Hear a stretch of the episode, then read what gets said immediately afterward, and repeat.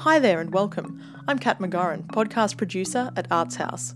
Have you ever felt the urge to take something apart to see how it works, but you've held back because you think you shouldn't do it? Or have you ever thought about what our clothing choices say about us? What happens when you wear something that's a bit different? Adele Varcoe is creating Wowsy, and Kate McIntosh is creating Worktable as part of the Festival of Live Art.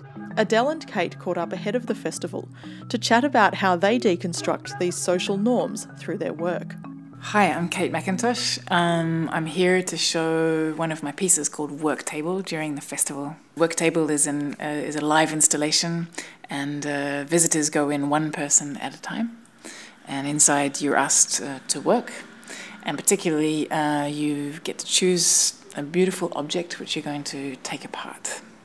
Hello, I'm Adele Varcoe, and I'm working on an installation called Wowsy, and that's onesies with the wow factor.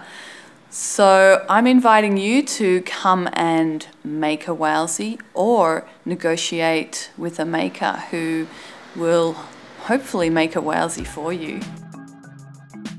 How, how did the idea come about for you in the first place? Well, there were two things really. Um, one was that I was in New Zealand in 2011. I'm from New Zealand. And I was there in 2011, and there was a big earthquake in Christchurch. And at the time, I was in Wellington. And um, it was a big earthquake, and it destroyed uh, most of the city, well, the downtown anyway, quite completely. Uh, some people died, but but not many. So um, and the media was full of these incredible images of this downtown, which had just suddenly, like in a few minutes, had been reduced, sort of flattened into this rubble. And uh, of course, this is very um, impressive. And actually, in Wellington, where I was at the time, we've been waiting for the big earthquake for about 50 years. And I grew up with this sort of tension. And I noticed at that time that I was walking around, and like every moment I was thinking, okay, if it happened now, okay, that chimney's going to fall. I'll have to get under the desk. Uh, I have to watch out for that window. It's going to smash. Um, and you're just scanning uh, the whole environment and sort of imagining it coming apart. And this is, of course, frightening but actually also it's extremely exciting. There's something really, um, it's a very s- strange imagination, imaginative loop to be in. And then, um, of course, there's this next phase, which is what do you do after the earthquake? So there's all these bits of rubble around, and somebody picks up one piece, and someone else comes over, and they have a discussion. Okay, what, what do we do? Do we build it again the way we remember, or do we sweep all this into the sea and start building the actual city that we've always wanted? Or do we just walk over the hill, forget this happened, and, and just start life somewhere else? And I Worktable in a way is a kind of um, shortened, condensed version of these of these thoughts.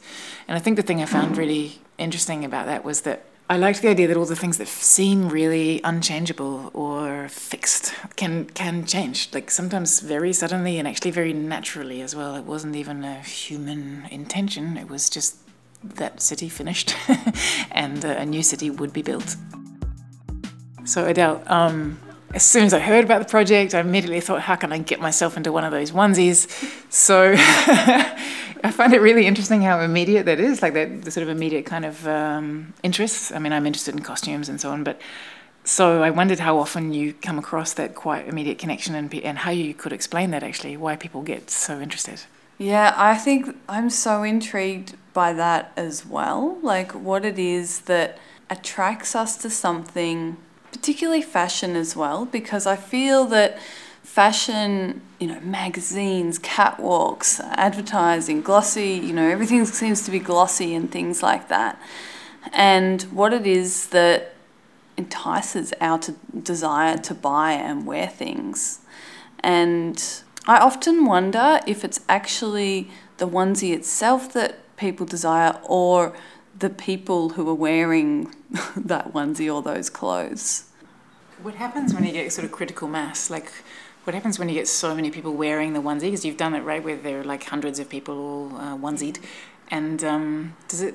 Because then you lose the contrast, I suppose, between sort of normal clothes and the and the onesie itself.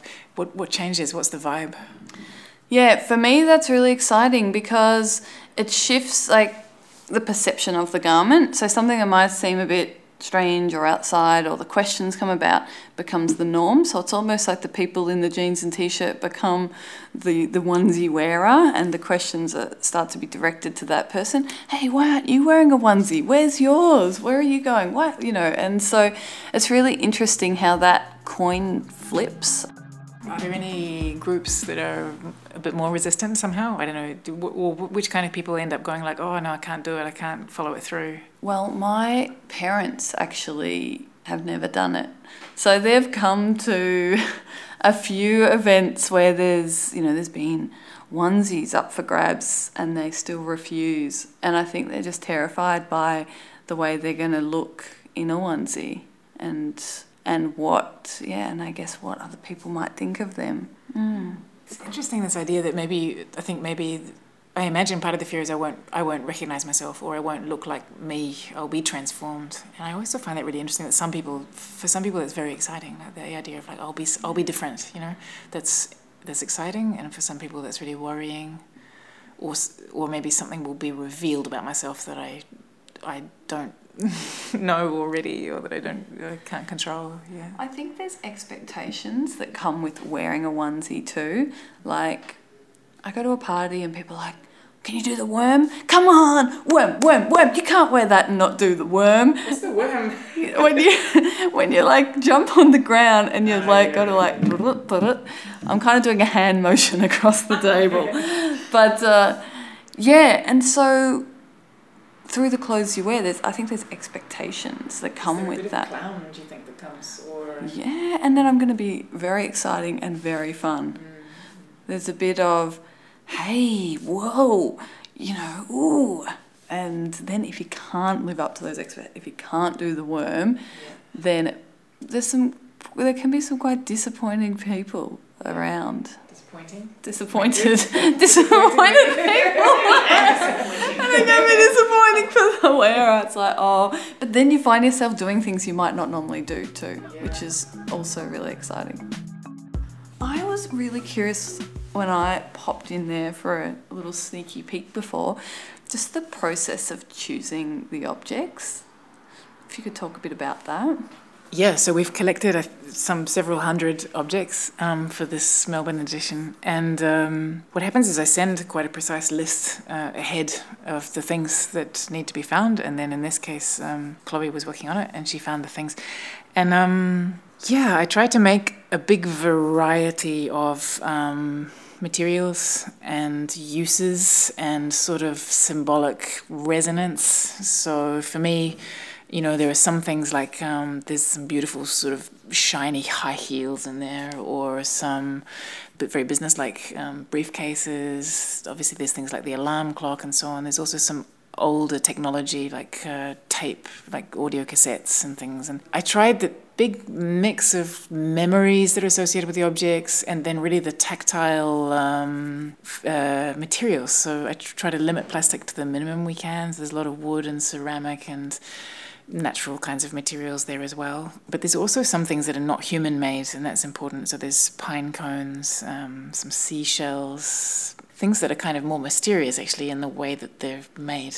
They're not made in factories, they're not invented by humans, but they still have a whole construction and, and um, design in them that is to be explored.